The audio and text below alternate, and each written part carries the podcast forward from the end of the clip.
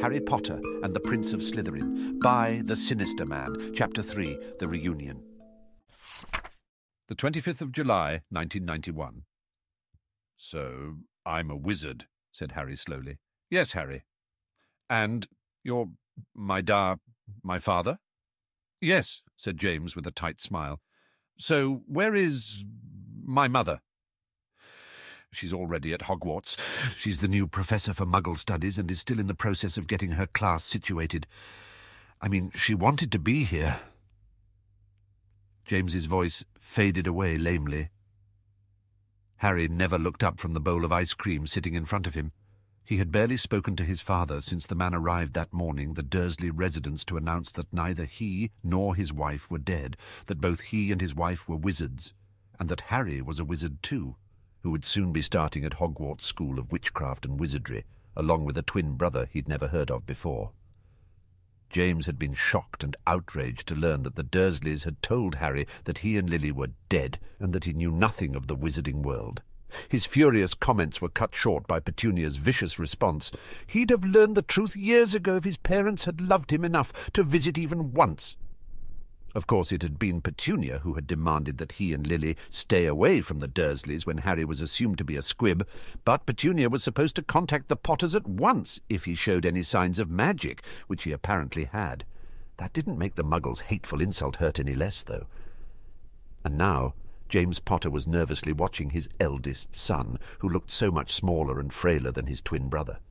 Between them sat a bowl of Fortescue's ice cream that the boy hadn't touched yet. He just stared at it intensely because the alternative was looking at the father who'd abandoned him.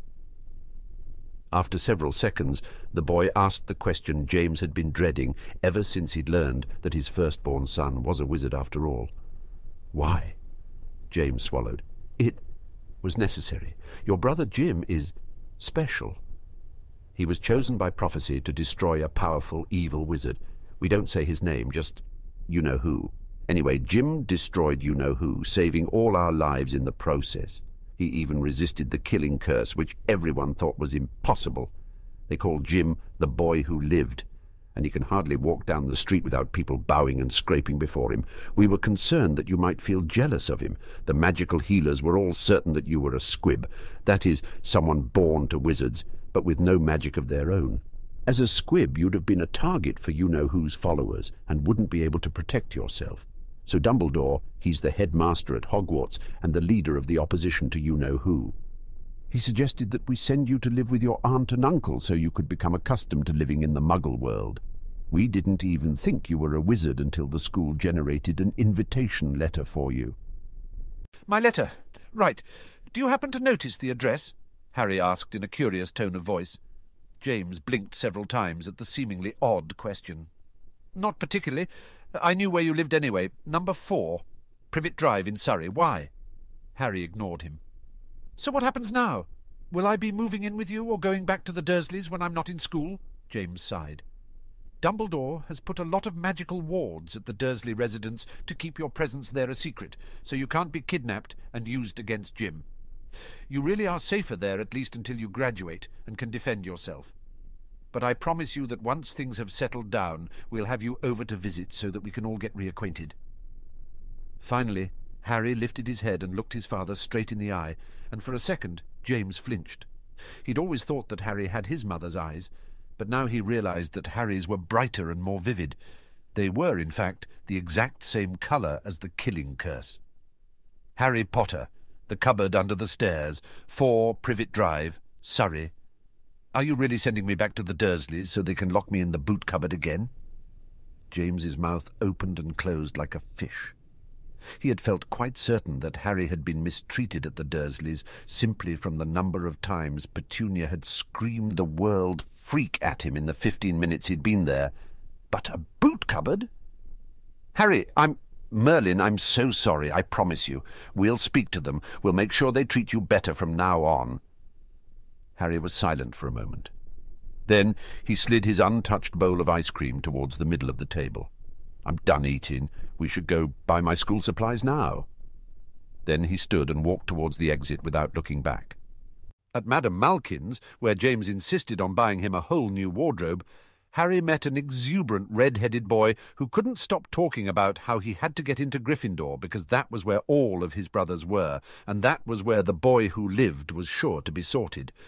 The fact that he was standing next to someone who looked like a slightly smaller version of the famous boy who lived was completely lost on him in his excitement. Harry grunted a response and left without getting the boy's name. At Ollivander's, after dozens of failed efforts, the old man finally fitted Harry with a holly and phoenix feather wand, which Ollivander described as curious. I'm not surprised, the boy interrupted, eager to get the day over with. It is a magic wand. I reckon that's as curious as you can get. Is there anything you recommend to go with it? And that was how Harry left the story with a polishing kit, a wrist holder, and a book on wand lore. At Flourish and Blotts, James Potter told Harry to get whatever he wanted and charge it to his account while he ran a quick errand at Gringotts for the headmaster. So Harry bought every book on the school list, plus every book that the store owner recommended that might conceivably help a muggle-raised student adapt to Hogwarts. He also bought every single book mentioning the boy who lived that looked even halfway reliable. At Eeylops Owl Emporium, James insisted that Harry get an owl. That way, you can stay in touch with us next summer while you're at the Dursleys, said James. Harry just looked at him. Finally, he relented and picked out a rather beautiful snowy owl.